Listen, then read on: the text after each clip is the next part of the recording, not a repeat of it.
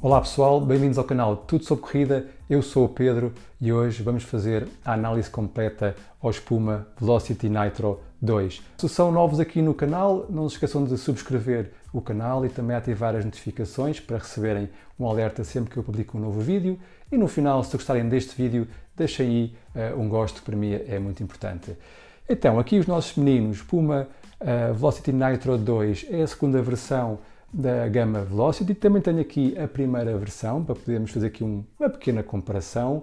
Esta versão não muda grande coisa, há aqui uma diferença mais importante na entressola, mas no geral uh, melhoraram, melhoraram alguns pontos que careciam de, de, de melhoração, mas uh, é uma sapatilha muito idêntica à anterior.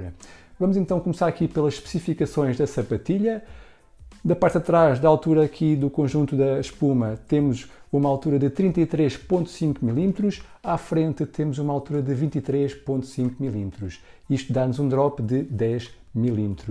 A nível de peso, o tamanho 42 são, uh, têm 257 gramas, o meu tamanho, que é o tamanho de 29 cm, equivale a 44,5 da Puma, são 280 gramas, portanto é uma sapatilha leve, não tem placa de carbono, a língua é fixa, okay?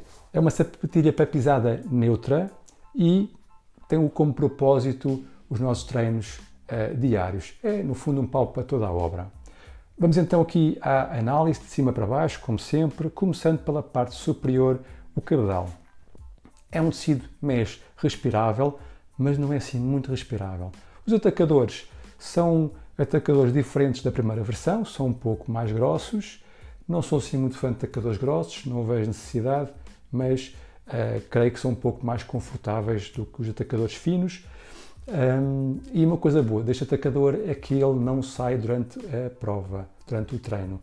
Uh, o atacador da primeira versão saía. Quase sempre que eu ia treinar, uh, os atacadores desatavam se não desse dois nós. A língua é uma língua fixa, como eu disse, mas ela mexe-se um pouco. Ela não fica totalmente fixa, há aqui alguma coisa, Puma, tem que resolver isto, isto não está bom. Uh, mas, honestamente, não causa qualquer transtorno na vossa corrida. Portanto, ela não fixa, não fica na posição certa, que seria assim, okay? ela mexe-se um bocadinho, mas não causa qualquer transtorno. A língua não tem muito alcochoamento, até diria que tem um pouco menos. Não, não, não tem menos que a versão, que a versão 1, mas é diferente. É um pouco mais denso, e, é, e é bom porque protege melhor uh, aqui o nosso pé caso uh, se aperte muito o atacador. A nível aqui do colarinho é confortável, tem um bom alcochamento, tal como na versão anterior, não é muito rígido, é, atenção, é rígido, estou a pressionar com força e não desce, mas assim de lado vem que cede um pouco. Portanto, tem aqui a rigidez necessária para dar aqui algum suporte uh, à nossa pisada e também para uh, contribuir para encaixar melhor aqui o calcanhar. Uh, a nível da parte superior, uh, diria que resta indicar aqui que há aqui uns bons elementos refletores. Tem aqui, aqui deste lado, aqui e também na língua, elementos refletores. É uma boa sapatilha para quem corre de noite. Uh, da parte superior vou dar 4 estrelas, porque esta língua não está perfeita. o formato é um pouco justo aqui na parte do pé. Uh, não vou dizer que é desconfortável, mas é justo. Se bem que com, com os treinos, com mais quilómetros, o tecido começa a alargar um pouco. Mas ao princípio, de facto, era um bocado justo. Um, ehm, portanto, vou dar 4 estrelas. Não está perfeito. Então, entre sola, temos aqui a nossa espuma nitro, a famosa espuma nitro, que é uma espuma que tem uh, nitrogênio injetado, e por baixo temos uma espuma EVA. A diferença para a versão anterior é que na versão anterior tínhamos EVA apenas no calcanhar, aqui, e na versão 2 temos EVA por todo o, a sapatilha. Isto vai contribuir para termos mais resposta um, da, na, da, espuma, porque a EVA, que é mais firme que a nitro, vai contribuir para essa resposta. Uh, daqui também, dentro da sola, tenho que indicar que não perdemos aqui o clipe TPU, aqui esta clipe prateado, esta versão não tem. Uh, isto servia para dar estabilidade à, à nossa pisada, mas nesta versão o que a Puma fez foi adicionar aqui mais EVA, que é mais firme, dos dois lados. Isto vai impedir que o nosso pé torça tanto para um lado ou para o outro, pelo menos para quem tem algum nível um, de pronação ou supinação. A nível de espuma, vou dar 5 estrelas porque é uma espuma fantástica. O nitro é, é macia, é responsiva. O nitro combinado com o EVA, claro, é macio, responsivo, muito confortável, é mesmo muito agradável de correr com esta sapatilha. A nível de sola exterior ou solado, Puma Grip, não há muito a dizer. Puma Grip é provavelmente a melhor borracha uh, que temos hoje em sapatilhas, muito aderente. Uh, ela não dura muito tempo. Estão a ver aqui, não sei se conseguem ver pela, pela imagem, há aqui um desgaste considerável e estas sapatilhas já têm, só têm 100, 120 km. E já há aqui um desgaste que já se via logo aos 30 km, este desgaste. Mas, como tem uma boa altura de borracha, permite que a sapatilha, pelo menos que a parte da sola, eh, dure, eu vou dizer, 700 km. A primeira versão durou 750 km. Sola exterior, vou dar 5 estrelas. Não creio que haja melhor uh, do que Puma Grip que temos aqui. Um, agora, encaixe. Bom, o encaixe para mim é que, mais uma vez, podia ser melhor. Na primeira versão, o encaixe não era perfeito porque o calcanhar não ficava totalmente fixo. Aqui está igual. O calcanhar não fica totalmente fixo, uh, pelo menos da maneira que eu gosto. Se apertar com força aqui os atacadores, vai ajudar. O calcanhar fixa, fica mais fixo. Mas eu também não quero apertar com muita força do atacador, não quero estrangular o pé.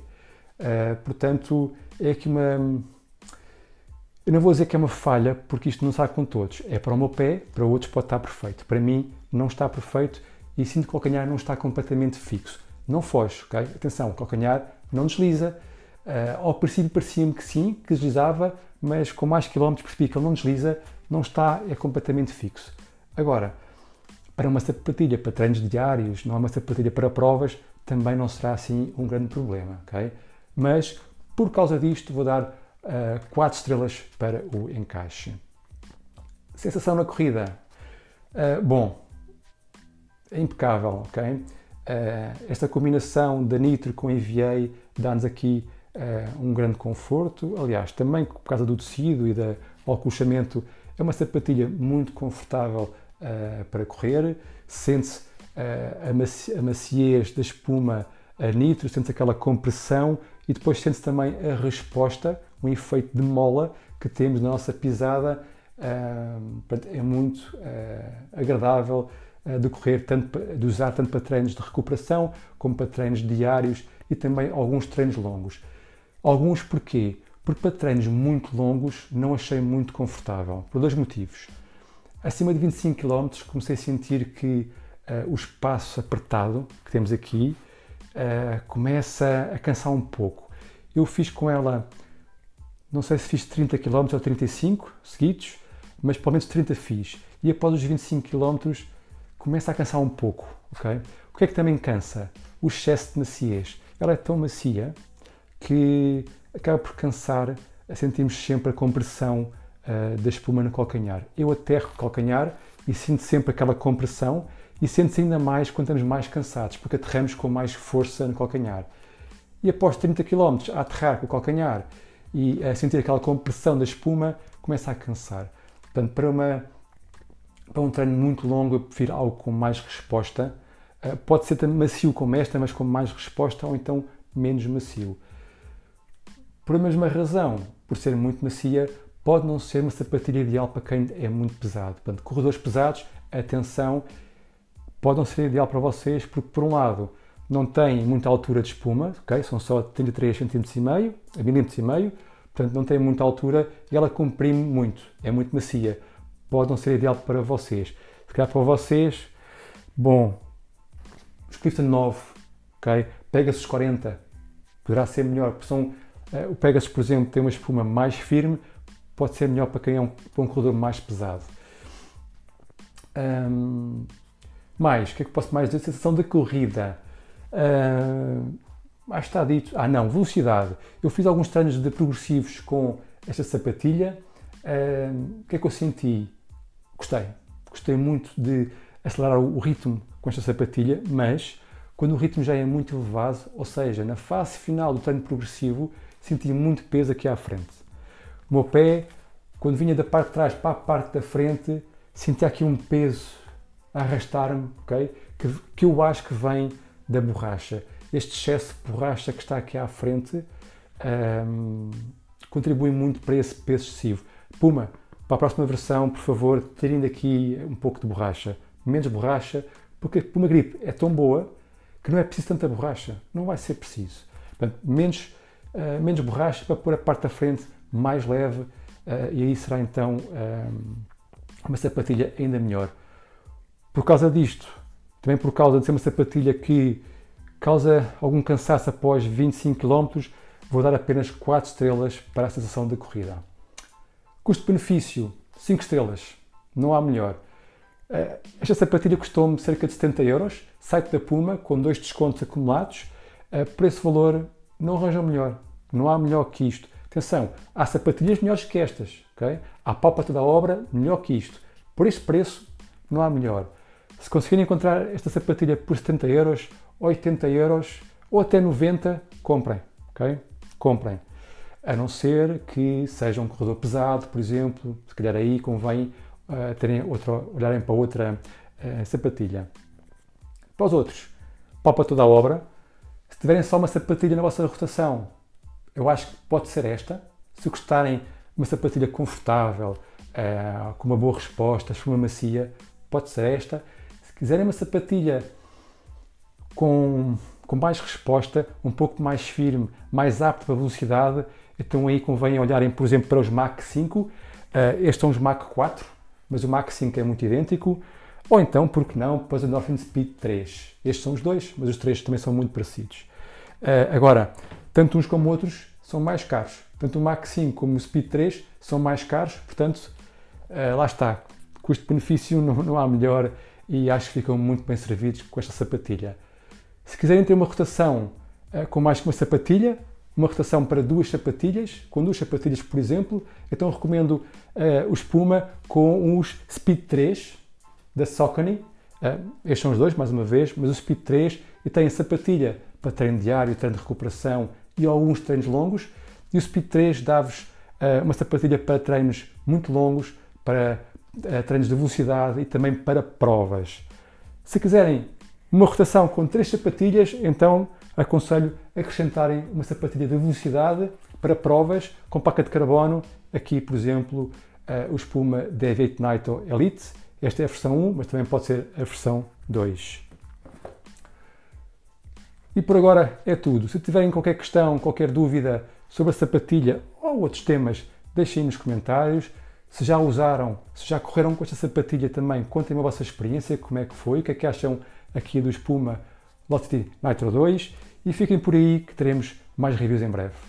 Até à próxima!